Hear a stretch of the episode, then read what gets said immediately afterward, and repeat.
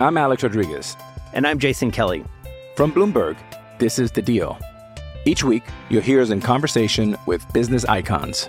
This show will explore deal making across sports, media, and entertainment. That is a harsh lesson in business. Sports is not And, as uh, simple you know, I- as bringing a bunch of big names together. I didn't want to do another stomp you out speech. It opened up so many more doors. The show is called The Deal. Listen to The Deal. Listen to The Deal on Spotify.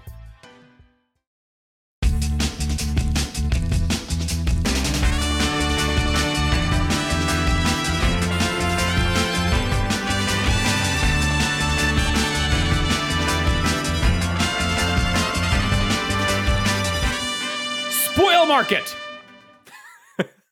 and welcome to Shift F1, a podcast about speedy race cars. That, by the way, is Singlish. Singlish. Singlish. A, that's a that in Is- itself is a portmanteau of Singapore and English. Oh, it's not like Singlish. How are you today, Drew? Shall we talk about Formula One? Oh, not that's that- very good. Not that Singlish. You you you Singlish in American accent. I do, yeah. Amazing. My, yeah, theater is the the, the mid Atlantic accent lives la- uh, a lovely life in in the world of theater, I believe. Amazing. Well, Singlish is a Creole language. Oh, very uh, cool. in Singapore. Um, but uh, to spoil market means to overachieve. Oh, to uh, spoil spoil market over. Yes. Okay, are we supposed to be able to? Certain Red Bull driver might be spoiling the market. Oh yeah, I would say. absolutely. Yeah, yeah. I mean, even Max fans at this stage must be getting a little bit. you know, it's like We'll get to this- some math later in the show that Yeah. demonstrates this. This is the monkey paw that they they made their choice on. and yeah. it's curled now, and we have to live with the consequences. Uh, I'm Drew Scanlon. Joining me, Danny O'Dwyer. How are you, Danny? I'm great, great. Uh, we we obviously did not enjoy a Formula One race this weekend, but we did enjoy the end of the IndyCar season, and it was a pretty good time. Laguna Seca, they had like 59 different restarts. Oh. 30% of the race was done under yellow flag. I believe Oh at one God. stage, the pace car had to come in and refuel. Which meant that I forget who it was with the Scott Dixon or somebody at the front. They had to have on the radio and pace. They had to like t- tell him what pace to go because Wow. yeah, is that I've never heard of that before.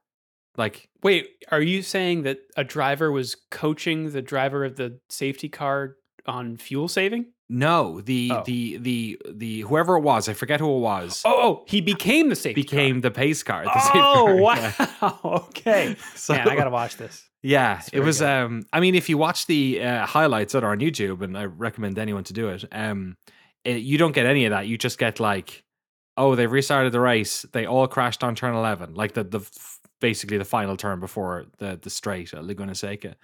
Uh, caution, full course caution. You know, cut to black. Next shot, we're back. We're starting the race. They all crash on turn eleven. It kept happening over and over. At one Oh. stage, Grosjean was was winning winning the race pretty don't good. give it all away. at the end. I won't give it all away. I mean, a lot of people, and it was a it was a it was a a good uh, yeah, interesting winner, let's say, and um. The season was was done for at that stage, but it was uh yeah, it was a good race, and uh, I kind of wish I went. I had like a, a family appointment, I couldn't do it, but otherwise I got to do it next year. It's not that far Yeah. from here, you know. It's Same. not that Um, Rob Zacny on assignment this week. Uh, but if you are new to this podcast, a very warm welcome to you. And if you are new to Formula One itself, we recommend listening to our preseason primer episode, which assumes no prior F1 knowledge and explains how the sport works and who everybody is. So if you'd like to go back and listen to that, it's episode 216. Also, this show would not be possible without our audience over at patreon.com slash shiftf1, where every month we release an ad-free version of the podcast, along with bonus podcasts and videos that are exclusively for our patrons that cover racing documentaries and films, F1 video games, experiments with, uh, with other racing series, and a lot of weird things. So if you would like to support the show and get access to all that fun stuff, head over to patreon.com slash shiftf1 or click the link in the show notes. What do we have going on in Patreon land this month, Danny? we still haven't decided what to do this month, and apparently there's some emails that might Yes. uh, might uh, might you know suggest some things. So Mhm. I don't, I haven't read those yet. So I, I look forward to hearing those uh, later on in this episode. A little bit of a little bit of carrot on a stick there for everyone having a listen. And a massive thanks to, of course, all of our incredible title sponsors Agave ATX, Cyphus Training, Turf SES, at Team Blackjack, Michael Maves, Gordy's Army, at Talking Autos, Olivia Evans, TelemetryDeck.com, FTC, Drew Stewart, Bailey Foot, Abdullah Althani, Jason Chadwick, Abraham Getchell, The Space Above Us, Bunny Fiend, Snigs, Alex Goucher, Max Faltar, Circuit Demon, Troy Stammer, Umberto Roca, William Rumpf, Irvine Clinical Research, Lachlan the Madden Man, Jason Kelly, and a very important new arrival, M Squared Racing welcomes Ellie. I believe one of our listeners has a has a new arrival on the way. So Oh, glad to uh to ring in Ellie into the world. Here's a vrum just for you. Everyone remembers their first. fantastic. Well, um, let's just jump right into the news. We've got. Yeah. it's really all over the place. It's a week. it's a weird this this is a uh, you know when sometimes pre-race we don't have that much to talk about. The F1 Mm-hmm. gods delivered. This is just a real grab bag of nonsense. Let's- Let's start with a banger, Danny. What- Sure. Go- we're going back to this well. Okay. So The old we've talked 2008 the old crash gate. championship. Yeah. Crashgate will never end. We will forever be living in the wake of this, regardless of how many of the people involved are retired or, or have passed away. This is a, quite a while ago at this stage. Of course, we are talking about the 2008 uh, Formula One World Championship, won by Sir Lewis Hamilton, uh, just ahead of Felipe Massa. Um, one of the controversial things that happened that year, outside of their battle, all all things considered, um, was Crashgate. Was when uh, uh, there was a an incident. Um, the uh, Singapore Grand Prix, no less. Sorry, you're right. Of course, yeah. I don't even think about that. Yeah, yeah. Um, uh, an intentional crash that was done to uh, basically give um, Fernando Alonso a, uh, a a benefit. There was uh, so so much of a fallout of. We've talked about loads over the past you know couple of weeks and months because Felipe Massa has had this uh this idea. Bernie Ecclestone did an interview a number of months back, an interview he does not remember because he is 1000 years old. Um where he basically said um that him and Max Mosley had said that they should probably um they had plans or thought about scratching off the result of that race, but decided to just kind of sit on it until the season was over and act on it later. Felipe Massa obviously heard about this. Um, the result of that race was largely, I guess, in the end to Lewis Hamilton's favor. Um, but so he has sort of uh, started a legal defense to some end. We assumed that this end would probably be financial. Uh, number one, because in general, there is a sort of a widely considered 14 day rule in the FIA where, like, with outside of that, results are final. They are stamped regardless of you know what happens afterwards. Um, and also because they did put out a statement that said, like he remember I forget the exact wording, but it was along the lines of he has had many damages as a result of this, you know, Mhm. within his career. And, and and who amongst us who watched that era of Formula One or knows about it would would argue that fact. I mean, Massa wins that season. You know, he lost in the most painful way possible. He had basically won the season until Timo Glock binned it on, like went wide on the second to last corner of of the of Interlagos. Hamilton got that place and then ended up winning the championship. So and it was all right. played And they're they're working backwards though to the Singapore race because They are. Um, although it's tricky because even if you excluded uh, Nelson Piquet, who th- was the one who crashed, Yes. the result would still be the same, right? And so Yes. Massa would still not have won the championship had that happened. But that's not what their team wants, right? No. What so so first of all, it sounds like at least Bernardo Viana, his main legal defense, his main lawyer, has said that uh, the objective is to bring the trophy home. This is not financial. So they are not. They are one hundred percent in the no. We are changing who won the championship, right? Which is which is really in, Shooting kind of the stars. insane. Yeah. absolutely, absolutely. Um, and like yes, like you said, the def- the only scenario actually that benefits Massa is if they annul the race. If Right. they take him out uh, of that, uh, if they if they ratchet it back, like you said, then he doesn't get enough points. If they stop the race at that point, he doesn't get that, or Hamilton gets too many points more. He actually, uh, actually Hamilton wins the championship by more. So the Yeah. only way they do it is by annulling the race entirely. And the reason why they're going for that as well is that Bernie Ecclestone said that. That's what they were considering. That's what they were talking about. Um, there's a couple of other wrinkles in here. I've al- al- already mentioned the time issue with regard to the 14 days. There's also the issue of Charlie Whiting and Max Mosley no longer being alive, so they're not exactly available to be cross-examined or or interviewed or anything like that. Um, and also not really helping them is also that Ferrari is not involved in this. Ferrari is not trying to adjudicate this. You know, largely doesn't benefit them. I think it's bad PR, and it's l- not likely to go anywhere but it's just sort of shocking. There's a great article on Autosport we'll link in the show notes that basically kind of goes through a lot of this stuff. Um, but I'm just mostly taken aback by the fact that they're going for it. Like, Yeah. like I think they, they feel like they have um, more ammo here because, well, there's two things. Um, some footage of the late FIA race director, Charlie Whiting, surfaced that indicated that Whiting also knew about the conspiracy before the end of the season. right, Um, but they have said um, that they have, uh, let's see. Viana sees no problem in the fact that Ecclestone has now suggested he cannot remember giving his recent interviews, nor that the passing of Whiting and Mosley means that they cannot be cross examined. Irrelevant, said Okay. Viana about Ecclestone's claim he forgot what he said. We're pretty confident with the evidence that we have. More than that, I cannot say at the moment. it's wild. So they've they've got something up their sleeve. Yeah, and I mean when you know Nelson Piquet Jr. and, and Flavio Briatore got like you know maybe not lifelong bans. Briatore I think was given a ten year or something like that. Or I thought that was a lifetime. Maybe it was ban. life was a life for him. Yeah. Well, Nelson Piquet Jr. wasn't, but like they were, you know, it was obviously a huge controversy, and they were effectively lost from F one at the after that.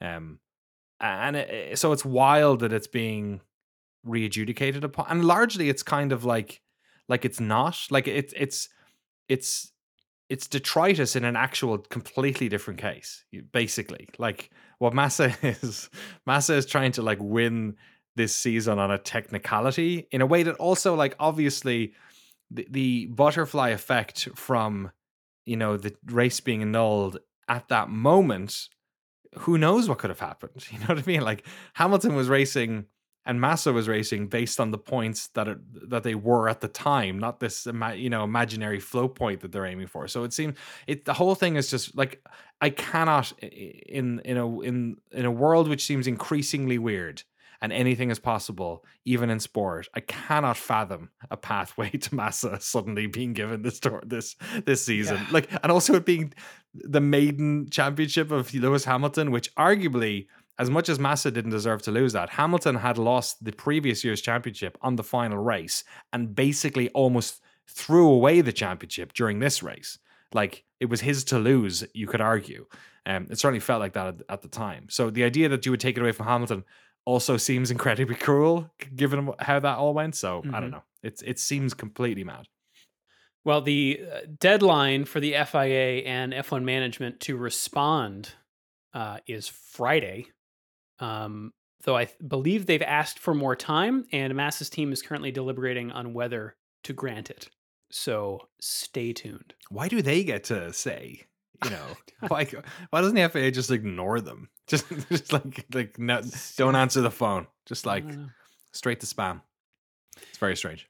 Well, uh, speaking of rules and breaking them, um, F1 has been for a while uh, clamping down on flexible body parts, Mm. uh, body work of the cars, not of, not of people.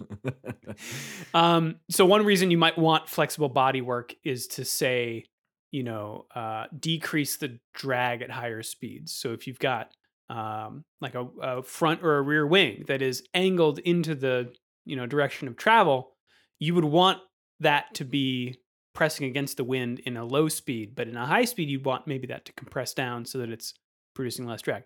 right. Um, the regulations basically say that that's not allowed. So uh, this is from Autosport. Quote, that includes wing elements that move or rotate in relation to the bodywork they are flexed, fixed to.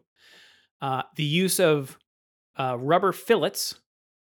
I think. Ah, yeah. Okay. Uh, I It's a bit of think it's gib on it. fillets and not fillets. Fillets. uh, that can permit localized deflection, plus designs that use soft trailing edges to aid flexing. So, uh, previously, the way this was policed was that the FIA would do stress tests on the components, like literally press on them Wow. to see if they flexed. But uh, they've come to the conclusion that this doesn't catch all of those offenders. So, uh, FIA's single seater director, Nikolas Tombazis, says there are static tests that we do to check. And it is obvious that these tests are never perfect because the direction of the test load you apply is always a bit different from the load that is on the track when it experiences genuine aerodynamic force. For example, one could draw a wing that, when applying the forces of the FIA test, is fixed, but when applying any other load, it could be more flexible. Uh, he goes on Some teams have components adjacent to each other that have a fairly high movement but do not slide in tandem because these areas are covered with rubber material. So this isn't just about like, you know, the wing itself flexing, which you can sometimes see on Yeah. the the nose cam. Um, but I think it's like areas of maybe the nose that the whole thing itself may dip. right. Um, we do not consider this acceptable, and for this reason, we have made a clarification. So, as a result, uh, and this again from Autosport, from now on, teams must submit the assembly drawings and cross sections that show the fixation of the front wing elements to the nose, as well as the rear wing elements to the end plates, rear impact structure, and pylons. So, this is so the FIA can review the designs and then better understand how a team might be attempting to circumvent the rules. Yeah, Um, it- it's a good example of the type of rules that you know. Often at the start of the season, that this is your first season, we didn't get too much of this this year. There was a bit of weirdness around front wings that moved. That was you know, but it seems Yeah. to be largely. And there's Mostly a thing about now. the rear wing, and Hmm. somebody touched it, and that was bad. Oh Like, yeah, yeah, yeah. God. But there's there's sort of like there's lots of different you know element versions of this, but to me there are like the ones that are super obvious, like the dual axis steering Mercedes pulled out. You know what Oh I mean? Where God. like everyone was Yeah. like, "What? What are they? What are they doing?" That's a whole other thing. Or like you know blown diffuser or something like that. And then there's this stuff that. It's almost like the FA kind of gets a sense of it, or the other teams get a sense of it, and they're like, "There's something going on here," and then it takes them a while to figure it out to see it in replays to notice it in the car for the drivers often to to see it and that's kind of what this one is and generally there's no like hard punishment it's more of a clarification of the rules and then a sort of a you know you have a window to basically make sure that you're compliant. I do wonder how this stuff does affect the cost cap stuff though because like at the end of the day it is work it's re-engineering and it's re you know it's it's fabricating and that type of thing Yeah, because the reason we're bringing this up now is because the deadline for submitting those designs was September 8th. okay Um, so we may see some different wings at Singapore this weekend Mm.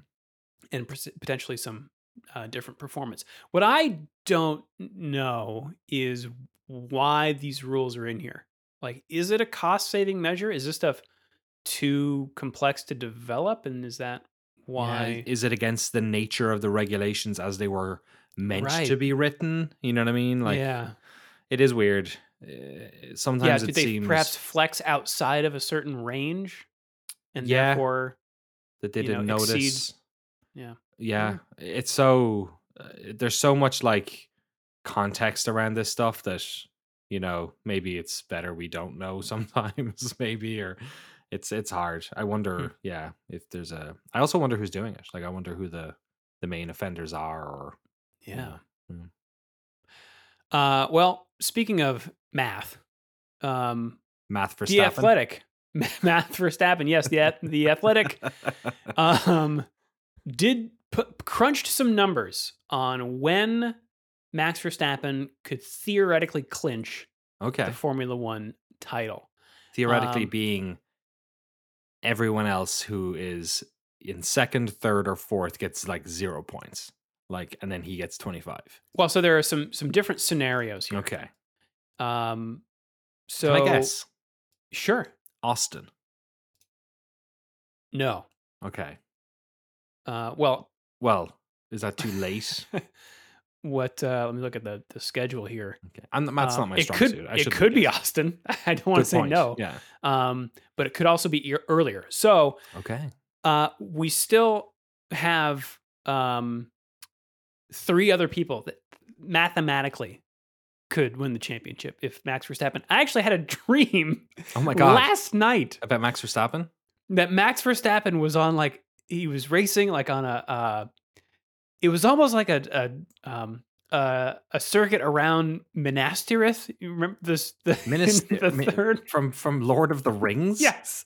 Like a very What? like a castle that was really steep.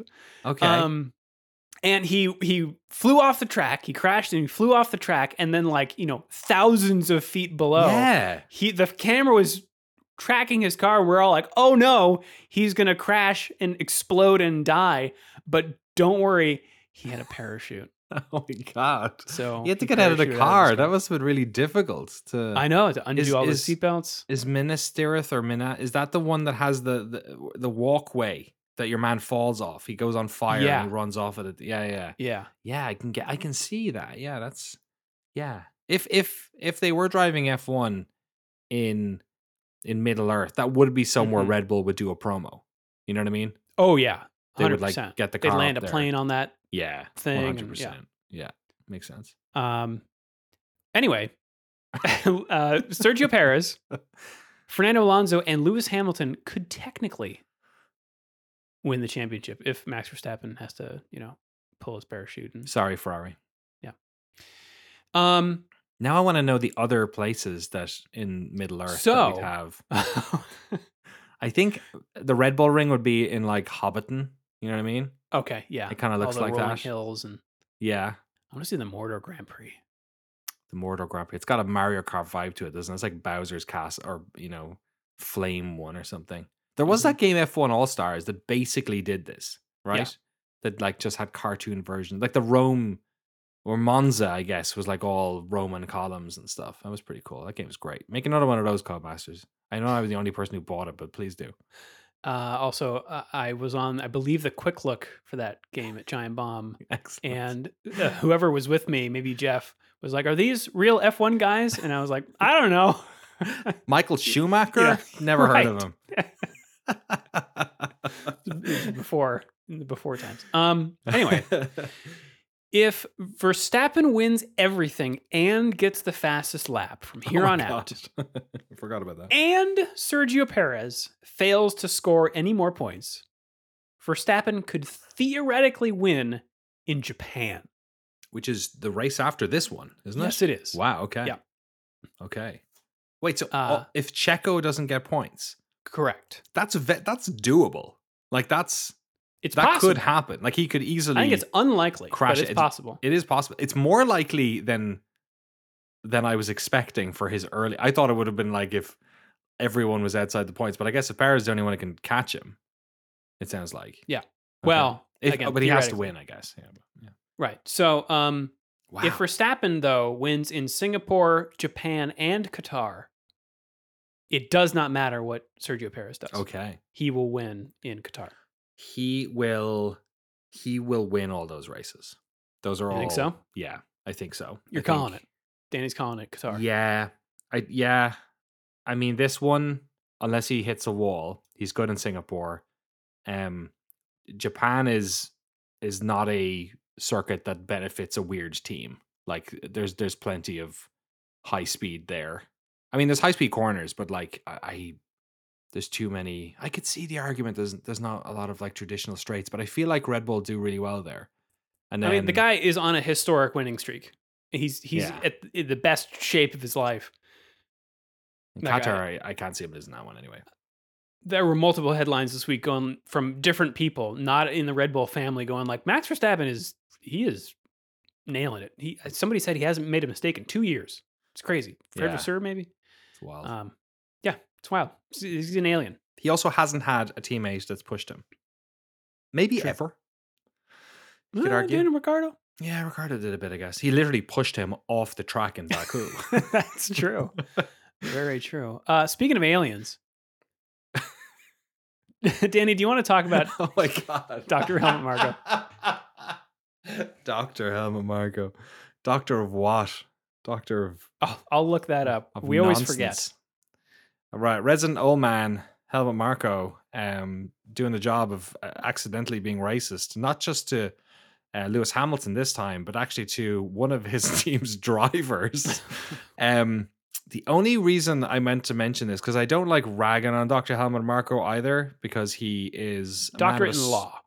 in law okay um he is a man of a certain vintage and i don't want to be i don't want to be cancelled for elder abuse but uh He's 80 years old. he has the ability to say a lot of speak his mind perhaps is Mm. the way to say it and this time he's just kind of fumbled into saying something really weird that was like both both like sort of milk toast racist and also just a lack of geographical knowledge that an 80 year old man who spends spent most of his life traveling the world should probably know and then on top of that a statement which is demonstrably untrue if you know anything about Formula One. So, uh, Helmut Marko said, referring to Perez's up and down season, he said, We know that he has problems in qualifying. He has fluctuations in form. He is South American, and he is just not as completely focused in his head as Max is or as Sebastian. So he's making the point that South American drivers, I guess, because of that, it should be mentioned that Sergio Perez is from Guadalajara, Mexico, which is not in South America, first and foremost. It's Not even in Central America. It's not even. We'll get that one out of the way. Is it not in Central? I actually don't know that. Is it not in Central America? It's yeah, I it? think it's that's North You're America. right. North America. You're right. Yeah. Of course it is. Canada. Yeah, yeah. Mexico. Yeah. You're right. Yeah. So not even. Not even. Um, he did later on say, I would like to apologize for my offensive remark. I want to make it absolutely clear that I do not believe that we can generalize about people from any country, any race, any ethnicity, which is a fair point to make because maybe Dr. Helmut Marko forgot about drivers such as Juan Manuel Fangio from Argentina, who seemed to do quite well. Um, a young man called Ayrton Senna, who was from Brazil in South America. Uh, Nelson Piquet, another Brazilian. Carlos Reutemann, uh, an Argentinian. Uh, Colombia had one uh, Pablo Montoya as well. Um, Just a big lack of focus. just a really, bunch of guys, a bunch of guys who just couldn't put it together. At the end of the day, it should be noted that South America has more Formula One world champions than ever. And I mean, that's not a country, but like the the the continent of South America has more Formula One champions than any country except for Great Britain.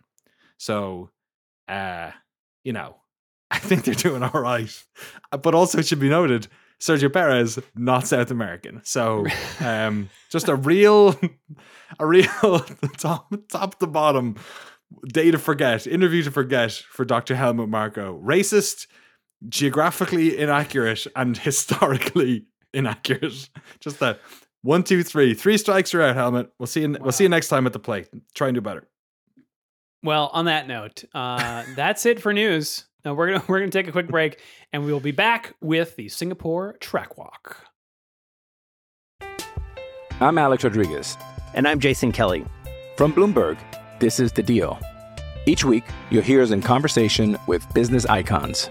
This show will explore deal making across sports, media, and entertainment. That is a harsh lesson in business. Sports is And, not as um, you simple know, I- as bringing a bunch of big names together. I didn't want to do another stomp you out speech. It opened up so many more doors. The show is called The Deal. Listen to The Deal. Listen to the deal on Spotify. All right, Danny, hit us. We're back. Singapore. Did you know they changed Singapore this year? I didn't. They did. They took out four corners. Oh, This is the biggest change since the drama of the Singapore sling oh being boy. taken out back in God, when was that? 2017 or something? I don't know. I- Was I? Were we podcasting then? I think we were. I think well, I think we've been doing this for like nine years. I think we've been, I, I'm in America ten years this November, and I think we started, Wow. you know, a year later or something. See if I can find out. Singapore sling was a, a particularly um, uh, lumpy and ill placed uh, corner that sort of It was a chicane, was it? it was it was one it was the inside turn of a chicane, Mm. but it was at it was at it was a chicane. I mean, chicanes tend to be at the end of high speed areas, so you'd slow down for them. But it was a it was a chicane that was tantalizingly, you know, not easy, but like there was a chance you could just drive straight through it. But Mhm. if you hit this thing, you just got launched. Yeah. So they, they ended up sanding it down basically. the Singapore thing. 2013. It was 2013. It was okay. reconfigured. Yeah. So So, a year before Alta F1. We started. Wow, that's wild. Uh, which was fairly new into the lifespan of Singapore. We've only had it since 2008. Um, it's always been a night race. Kind of came onto the the scene. It was the first night race and was um one in a city. It's super unique. It's got a very like futuristic wipeout vibe to it that even tracks since. I think the only one that might be similar is Vegas. We haven't seen Vegas yet, but we haven't had that type of you know, even Jeddah is not in the city. Like Singapore is like feels like the city is above us. The cars are driving over it. There's regular traffic. The skyscrapers. It just has a whole different vibe. Um, it's uh, 62 laps, so this has changed a little bit. It's 62 laps. It's 4.94 kilometers, which is just pretty much three miles on the button. Um, the reason the drivers uh, find it difficult here is that the track is um, a lot of it's uh, all of it is on uh, may is on road. I think all of it. I think no. I think maybe there's a, two parts of it that are not on actual road roads, but the rest of it is. Um, but it's super hot and super humid here, and the drivers lose around three kilograms of weight during the race, which is uh, six point six pounds. So where they've changed it is only the basically the second half of sector 3 so the right at the end of the race there used to be i've actually put the two images in our document here drew if you want to scroll down Yeah. a bit instead of 23 corners now there's 19 so they've basically removed four corners that constitute almost like four right hand turns like like right left left right so uh, a square yeah, there was a bump. There was a bump in the road that basically made a trapezoid. exactly Um, it, it turned not. And now it's straight. Now it goes straight. The part of the track that you may remember this. So this is after the the bridge, and then you know there's that part where you go. Sorry, I should clarify that. You know there's a part where you should where you go underneath the stands. It was like a little. It was like it was like a bridge. You went the car Yeah. went under Uh-huh. there. That's been basically removed. Now you just drive behind it the whole time. Okay. So they've gotten rid of uh, essentially kind like arguably for somewhat redundant corners. There used to be a little bit of action on turn 18, but not not Okay. that much. So they've they've eased I don't I don't really understand why. I think one of the stands used to face there. What I'm guessing is happening now is that they're able to put a stand between what was 17 and 18 the entire way down there.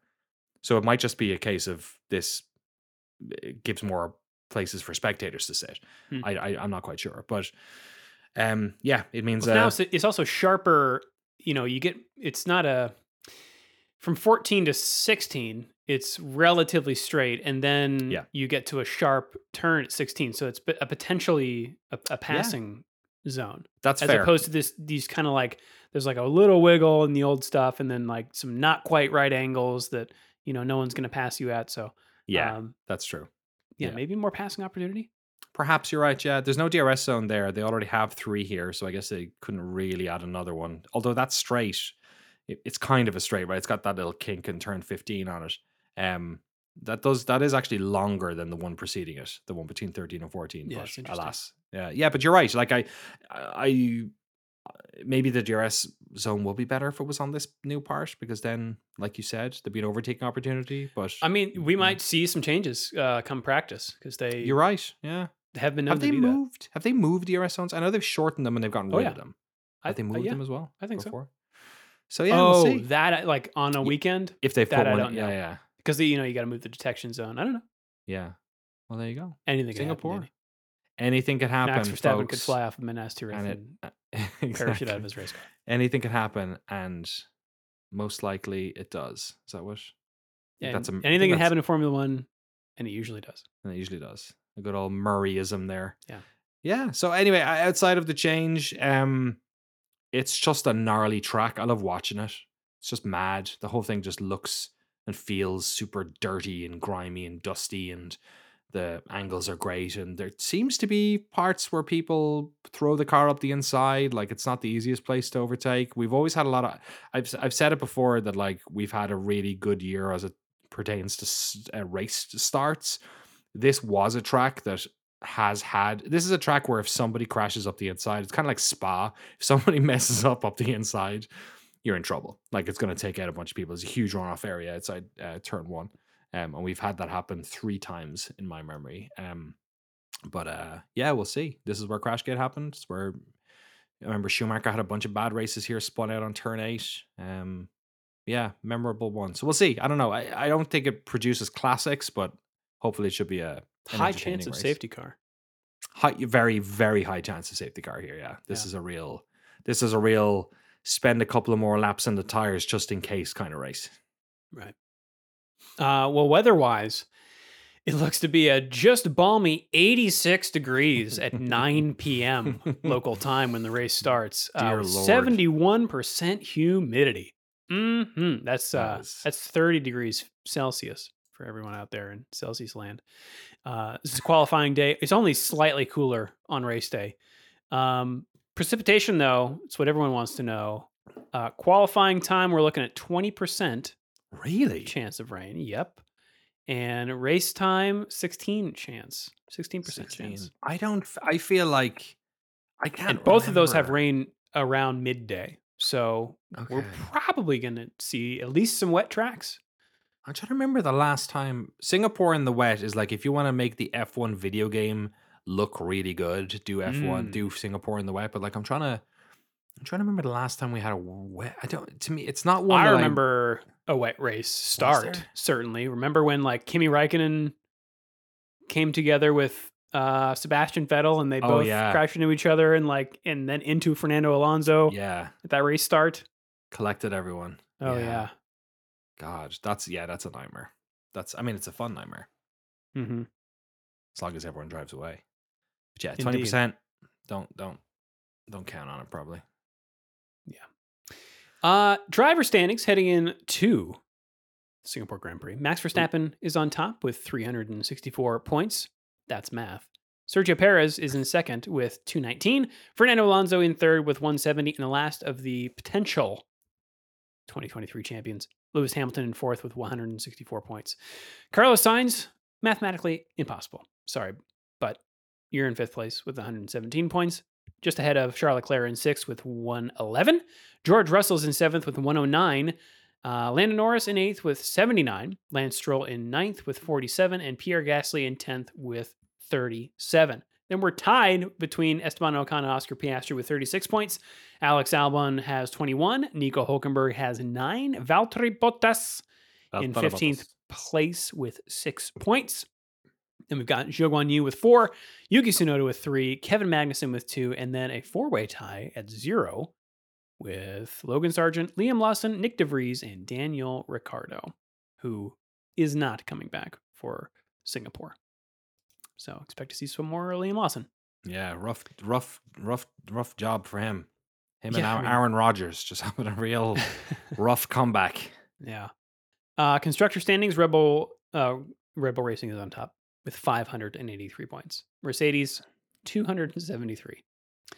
Uh, Ferrari's in third with 228. Aston Martin's in fourth with 217. McLaren's in fifth with 115. Alpine's in sixth with 73. Williams in seventh with 21 points. Uh, Gene Hassan team, they're in eighth with 11. Alfa Romeo has 10. And Alpha Tauri has three. Three. Yes. If you would like to join the leaderboards yourself, you can join our fantasy league using the link in the show notes.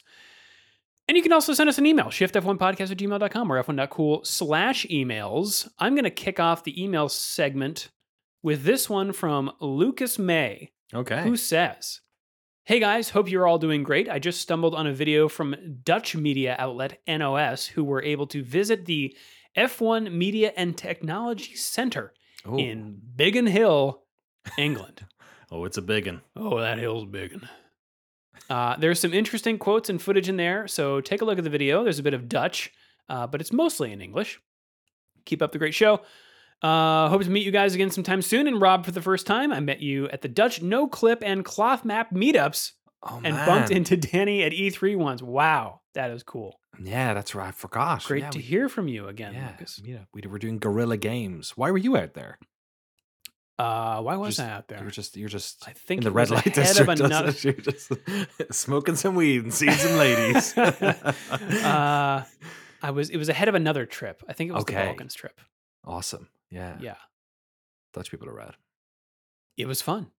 Um. So okay. So I watched this video. It's only five minutes long. I wish it was longer because there is so much, so many questions answered in here for me. Um, and things that I didn't even know to think about. Right. So they, for example, uh, I'll link it in the show notes. Um, because everyone should watch it. But uh, just for, you know, from a broadcast nerd perspective, Danny, I think you you'd get a kick out of it too. Oh my god, there's a So- lot of screens. it's like mission control at at you know Houston Mm. uh, for NASA, um, which they make reference to a few times. Um, a few things that stood out to me. So they, this is where all of the video feeds come uh, from the track. They are you know beamed to this one place in the in England through you know fiber optic undersea cables. They said Right. they have four, three backups. You know, one main one and three backups um, of hard lines. And if those fail, they have a satellite backup. Wow. So it wouldn't necessarily get all the bells and whistles, but you would at least get some kind of transmission, which I would love to see what that would be like. But anyway, they all come into this building, and that there is where they do um, things like the replays and the graphics and uh, all of that kind of stuff. They have twelve replay editors. You know, Wow. when you're watching and you're like, "Wow, they got that replay really quickly," or at least this is what I'm thinking. Normal people will probably just like, you know, it's invisible to them. They just You're get right, the yeah. replay, right? Oh, that's yeah, it's great. Um, 12 different people are working on replays. Um, we get to meet the dude who picks the radio messages that get broadcast. It's literally they play a clip of what it sounds like when they're all going, and it's just it's madness. It's like you've just turned on all the radios at the same time. um, and then there's, there's actually there's two people that he works with, uh, who like do the trimming and the editing, and they are the ones that add the add the beeps for the swears. Oh, cool. Wow, yeah, you Um, have to do that live. That's crazy. But I think the weirdest thing was that it's the con- it's this control room that plays the champagne music on the podium. Oh, wait, so that's it's not there. broadcast. It is there, like through the speakers at the track and played over the um Is that a the rights thing? broadcast. But they they hit the button. I don't think so. I think it's a matter of they are listening to the commentary and uh, they trigger when um That's you know is amazing. is right for the music to play. Again, there are so many details in here that like I want to know more about. So I wish this was like a 30 minute video instead of a five minute one, but like still it's it's pretty cool to see. I'm fascinated just looking at it because it's like there's a guy working on a Premiere edit that definitely looks like an actual. I, I bet for the sake of the cameras, they might have also just opened the project, but it looks like it's a the replay for the race that goes up on YouTube or something. Oh yeah, too- it's probably the yeah. There's too many layers for it to be something that was live. I wonder how they. Yeah, they also show that one of the cameras. It looks like the one from Guan Yu Zhou's or Zhou Guan Yu's um yes. ca- car. Is that what they're showing? The Yeah. one that crashed at Silverstone, and just how you know good quality. I guess it is. That's crazy. Yeah, the guy claims that it wasn't the Halo that saved his life; it was this camera because Oh, it does have a big old skid on the top of it. Right. Like it's it's the the fluorescent yellow has been worn away. Well, they're not wrong because they ended up changing the regulation over that because the uh the other what's it called? The other thing broke. The um the roll hoop. the roll hoop broke, or it wasn't. uh, It, it- the, the the specs were not. It was done within a different interpretation of the specs, basically. Right. That's why it didn't fail. That's why it failed. Yeah, so it's Man. five minutes. It's it. Um, Lucas is right. There's only a little bit of Dutch in there. Um, Mm. so it's mostly in English, and it's uh, it's worth watching if you're a, a broadcast nerd like like me. Like us, yeah. There. Link Danny, you want to take the second one? Sure, this one comes in from Sean. Thank you very much for that. Spells it S E A N as well. It's good, good stuff. Good stuff. I'll get down to it. I'm a pretty big fan of sailboat racing. Bear with me. I've mostly followed America's Cup in the past, but in recent years, a new format called SailGP has emerged. It's a development spec series that is more reminiscent, reminiscent of IndyCar than F1, but it pits a fleet of boats from different nationalities against each other in a points match racing format with a final championship between the top three at the end. Who is bankrolling the German team, you might ask? None other than Captain Planet himself, Sebastian Vettel. Yes. After a recent race, he got certified to drive the boat. You drive boats? You drive boats? I guess you do. yeah. Sure.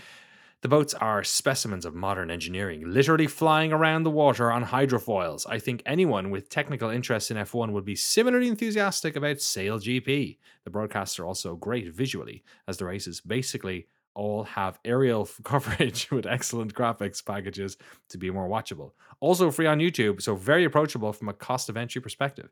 Viewers of F1 will also feel right at home because the sport is dominated by the well heeled and the contestants are similarly petty about in race penalties. Keep up the great work. Cheers. And that comes in from Sean. That sounds interesting. SailGP. I'm going to check out their YouTube channel. Nice. Yeah, I uh, I will link it in the uh, in the show notes. I wonder what the teams are on SailGP. I wonder if they're if are they I think they're countries. I think it's like? Australia. Oh, it is. Oh, that's cool. I'm into that. Is there an Irish team? There probably isn't.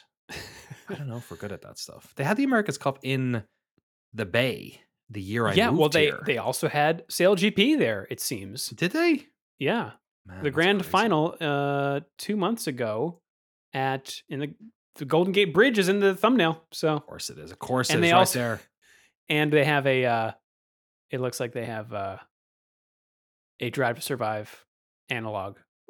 SailGP Oh, colon? Racing on the Edge, season four, episode two, colon Los Angeles. Oh, I gotta check it out. Do you want to know what the teams are? Australia, Canada, uh, Emirates GBR, which is Emirates Great Britain. So that's confusing. Okay. the Emirate of The Emirates, the United Arab Kingdom, France, Germany, New Zealand, Rockwool Den, which I'm guessing is Denmark. It is. Okay. Sponsored by Rockwool. Uh, Spain, Switzerland, which is a landlocked nation in the mountains, I believe. But fair enough. Who am, who am I to cast aspersions, uh, being an island boy? Uh, and the United States, which is plenty of coastline. Yeah, that's funny. The only, country here that's landlocked. And Wait a minute. I am watching something from the Switzerland GP team showing their simulator. Oh my god! I'm going to link this to you, Danny. Surely there's a there's a lake You've got to you've somewhere. got to see this. Where are you put sending it, it? I put it in the Riverside chat. Oh, All right, okay. When they're on a It's very. it's, what's a video? Show us this Yeah. thing. Simulator sessions. Oh my god! Look at this. This looks. Oh my god. Oh my god! I didn't know you could make a screen this big. This It's is a big simulator because it's got a it's got a boat. Well, not a, it hasn't got the sail, but it's got everything else. Do you think they spray spritz them with water like Honey I Shrunk the Audience? it's in They 4D. They got some, yeah. They got they hire an intern to just. He's got a bucket of water he fills up every five minutes and throws it in their faces. That's mad. So, hey, look, man. If you're a rich, you know, landlocked country in the in the Alps and you don't have, you know, big ocean, then then hey, why not? You know, spend your money, spend all that watch money. Big simulator. Yeah. there was one comment on this video. It says, "Okay, this I wasn't expecting." There's one comment on this video. Yeah. Oh my god, it's got two and a half thousand views. That is so cool to see hydrofoil sailing in full scale training simulator form. I agree. At DJFIL007. If you go to the main page of SailGP on YouTube, there is a picture of what looks like the Rockwool Danish team, and they look like 14 year old siblings. They look incredibly young, And they look incredibly similar. Maybe they are. don't they? Yeah. Are these very young people? Is this like pro? It's like F1 where everyone's just like bred from a tiny age to. It's like you ever you hear those news stories about like nine year old circumnavigates the world. You're like, Right. what the f- what? Were your your parents? Are they, you? It's Child Protective Services getting involved. Are we okay with this? I mean, sure. Like you survived, great. I guess you never hear about the ones that don't make it back. You know? Yikes. Yeah. Did you see they uh, pulled over some guy for trying to uh, go This is- this is gonna endurance go- record on a, uh, a hamster wheel Ex- Excuse me. Yeah. He, he tried to wait. They Yeah, pulled like him a, over water, on the a water. waterborne hamster wheel. And he tried to, I don't know, he was crossing the English Channel or something. I, I, I can't remember what it was. Oh, that's awesome. And why'd they stop him? Because it was too awesome. I don't know. Yeah. like the continent because of Brexit, probably. It's probably it's probably had to fill in fifteen documents of paperwork and submit it to the Chancellor of the Exchequer to do it. Uh, man trying to cross Atlantic. Oh my Oh, god, Jesus the Christ. Atlantic. Okay, now we're okay. It's a different ballpark now. This is a this is a headline. Man trying to cross Atlantic in giant hamster wheel charged over alleged knife threat. What? Whoa. U.S. Coast Guard says uh, Reza Reza Baluchi stopped off South Carolina coast, threatened crew with knife and warning of bomb. What? I've got a bomb in my hamster wheel. He just needed to. He just Welcome needed to, like finding weird stuff on the internet with Drew and Danny. Yeah, basically. Why was he going from South Carolina? I guess. Yeah, that's not the. It's not the most. Eh, he could have gone from. I don't know. Maybe he thought that the Coast Guard was kind of like not really watching in South Carolina. You know what I mean? Like Florida is like we were trying to stop drugs and stuff, and then north of that is like you're getting into DC and like terrorism and shit. And he's like, you know what? Nobody gives a shit. I'll just go from Myrtle Beach and no one will, will be watching. How far do you, do you have to go from America to until you're like in like pirate water and they can't pull you back in? Uh, pirate water, international waters. I don't know. International water. Where's Bermuda? Is that there? Charging documents filed in federal court in Miami said the 44 year old was, quote, conducting a manifestly unsafe voyage.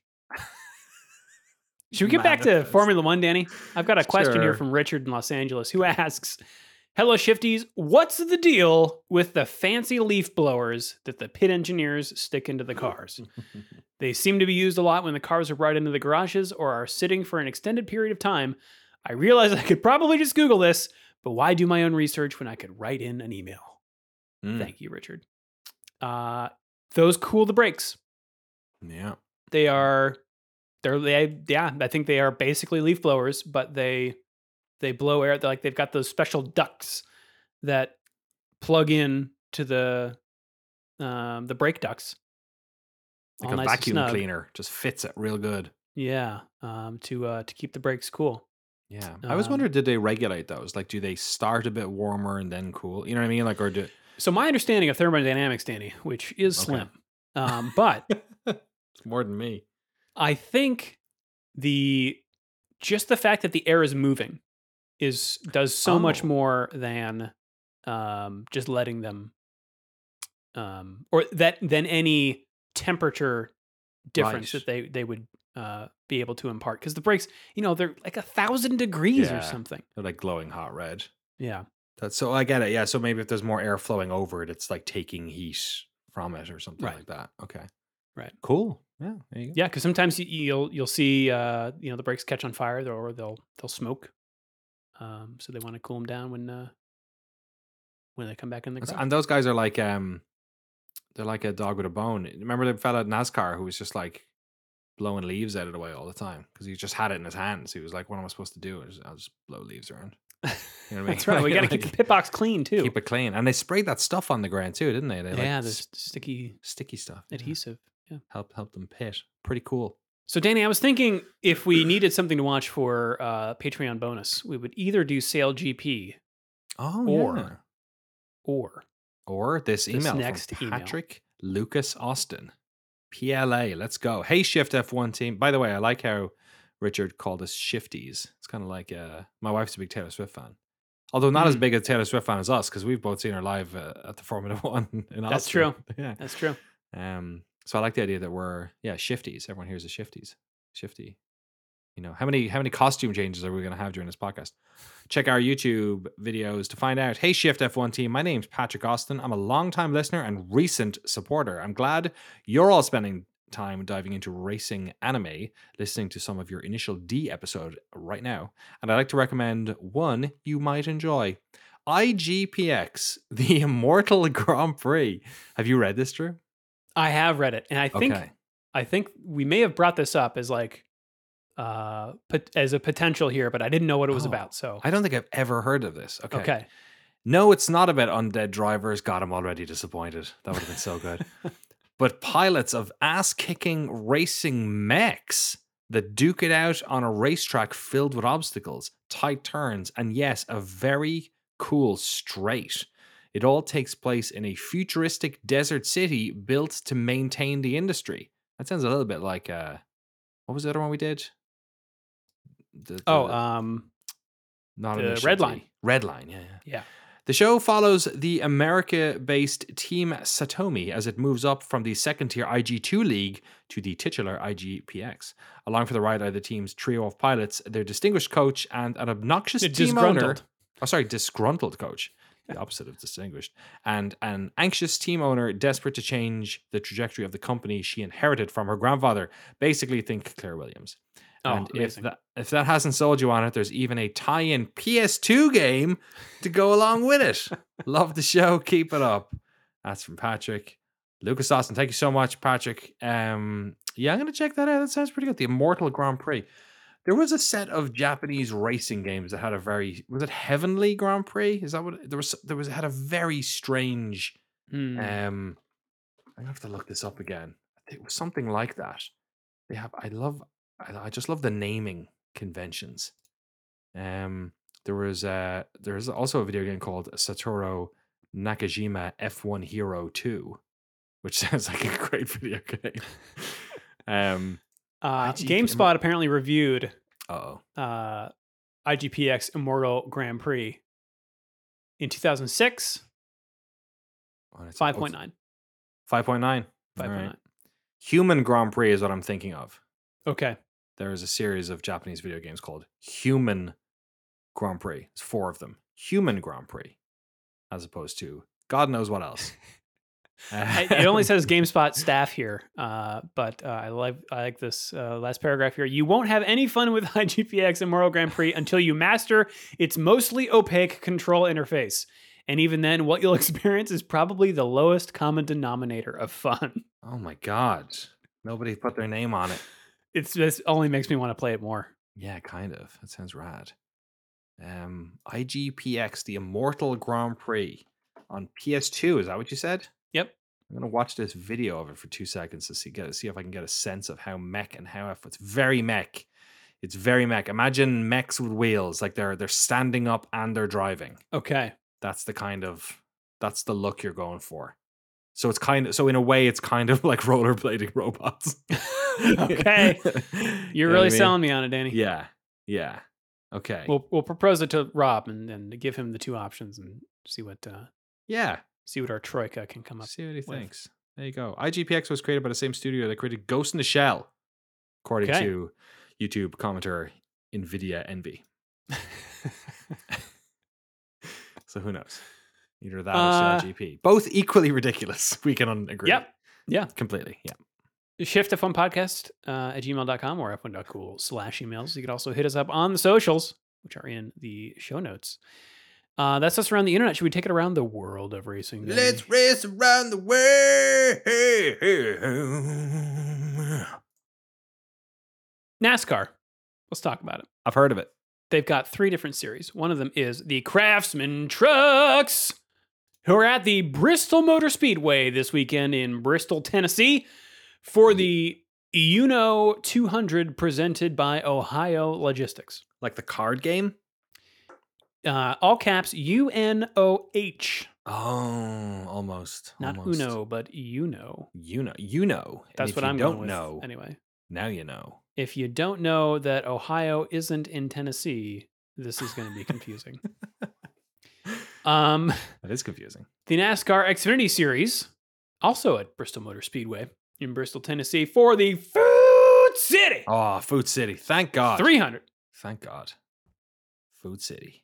Line Bristol, up. Bristol, Tennessee is turning into Food City for the weekend. You know. Uh, Motocross Grand Prix is in Thanh Hoa in Vietnam. Sounded like a motocross- place. Motocross Grand Prix of Vietnam.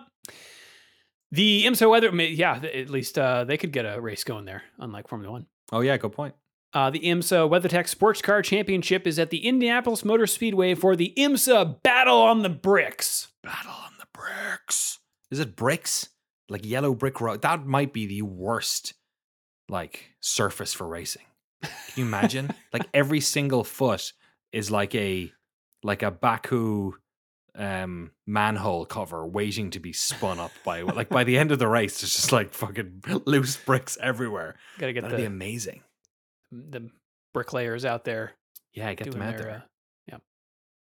Uh. Super GT is at Sportsland Sugo. Man, the best circuit names are in Japan. Food City, Sportsland. We're just love like it's like today's the right the writer strike is on, and the executives are naming everything in our world. Uh, Sportsland Sugo is a motorsports facility in the town of Murata, Mm. Shibata District, Ooh. Miyagi Prefecture. Nice, nice. Uh, the Repco Supercars are at the Sandown International Motor Speedway in Springville, Victor- Springvale, Victoria, Australia, for the Penrite Oil Sandown 500. Sandan, Sandown. Sandan. I, I think I drifted into uh, John F. Kennedy there for a second. yeah, yeah. Ah, Australian's yeah. very difficult for me. Can't wait for the race in Sandown. It's pretty good. It was Mayor, it was Um, Mayor Quimby. We got NASCAR. oh my! also at Bristol for the Bass Pro Shops night Oh. race. What a trifecta! We got Food City, we got Xfinity, America's favorite internet. We got UNOH. One of those is not happening. in- I forget which one. And we got whatever Um, you just said. Uh, The the nights when the bass come out. So the Bass, yeah, Bass Pro Shops. Yeah. buy your Bass. Uh, and Formula One, maybe you've heard of it. Friday, September 15, things kick off. Free practice one, 5:30 a.m. Eastern time on ESPN two, followed by free practice two at at 9 a.m. on ESPN two. Saturday, September 16th, free practice three at 5:30 a.m. Eastern time on ESPN two. Mm. Qualifying 9 a.m. on ESPN two. But the race, everyone, Sunday, September 17th, 8 a.m. Eastern on ESPN. Great. Singapore. I've heard it's uh, one of Helmut Marko's favorite cities in South America.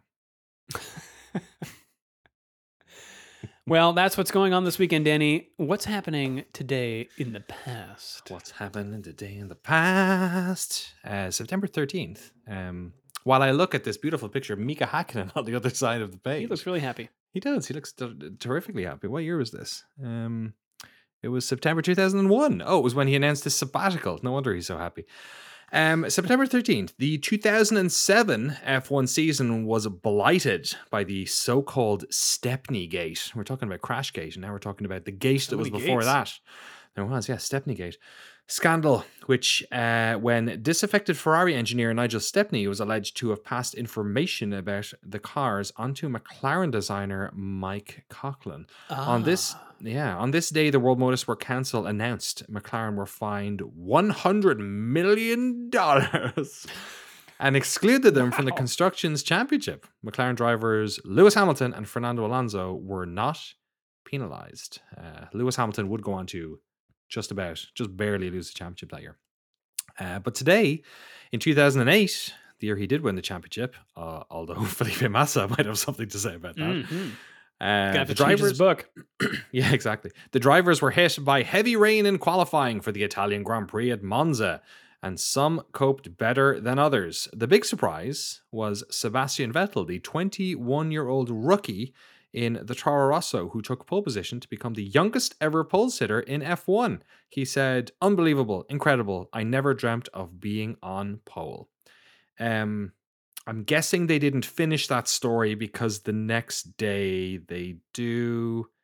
They did. Yes, that makes sense. So he did end up going on to win that race from pole and Wow. became the youngest uh, F1 driver uh, right up until Max won in Sochi? 2017. Where did he win? Was it Sochi or was it Spain?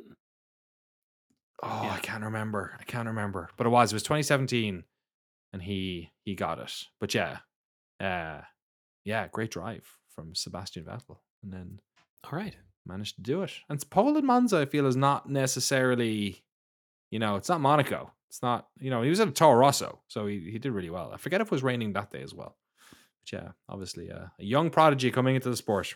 We haven't had one of those in a little while. Yeah. You know. Well, they uh they disallowed I think people younger than 18 after Verstappen, right? Is that true? I think so. Oh, Uh well, all right. We we got through that one unscathed. Thank you, Danny. we did. Thank you. Yeah, no, yeah. Phew. Can never tell. Um, if you would like to, well, I'm sorry. Final thoughts. Danny ahead of Singapore Grand Prix? I go into this one just to kind of enjoy the spectacle of it. Um, I'm interested to see if that little change at the end of Sector Three is going to mix it up a bit. Um, and yeah, like it's uh, you know, we're here to entertain. We're here to you know try and create a narrative for people and keep everyone enter- you know f- eh, not keep people interested but like there's a certain element of like you know i think we're both positive people generally there's no getting around the fact that like the championship is basically over um lots of the other points paying positions are over. I think the i think my head right now is transitioning to the constructors battle and kind of Hmm. who'll end up there. Um and maybe there's a the battle for second. Who knows?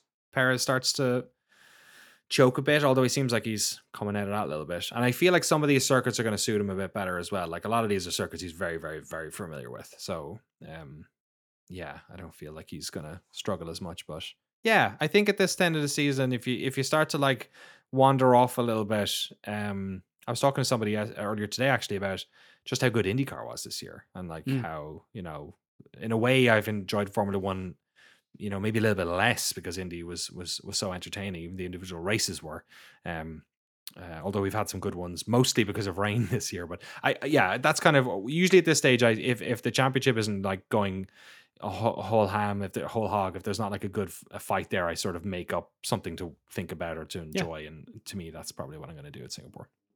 Yeah.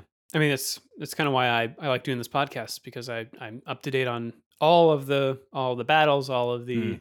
you know uh, the the intersport drama uh, Yeah. that make it uh, more than just about the uh, who's at the front. But And- yeah, I agree with you. Um, it it does take a little more effort to you know uh, to to be excited about that stuff. But you know, like we said, Singapore always, not always, uh, but it, it- it's always an unknown. I would say Yeah. it doesn't always deliver something crazy, but it, it is always uh, anything can happen. yeah, there's some. There's been some boring ones. There's been some good ones. There's been some great ones. There's been some middling ones. It's a real like. You'll see what you get, but I always enjoy the look of it, if nothing else. And the other Yeah. thing we have to look forward to between now and the end of the season is a whole new Grand Prix. Like Vegas is going to be an interesting thing. Oh, I yeah. kind of just hope. My one thing I hope now is that Ricciardo's back for Vegas because he was the one who was all about Vegas. He he s- suggested Vegas before Vegas was even on the on the cards. He's a big Vegas fan. I think it'll be a bummer for him to come back and then not get to race in that one. So I think, um, Yeah. yeah. fingers crossed he's back for that. Well, if you would like to support the show and get access to all of our bonus episodes, the ad-free version of the podcast, and the official Shift F1 Discord, you can do so over at patreon.com slash shiftf1. Have a good race weekend, everyone. We will see you all next week.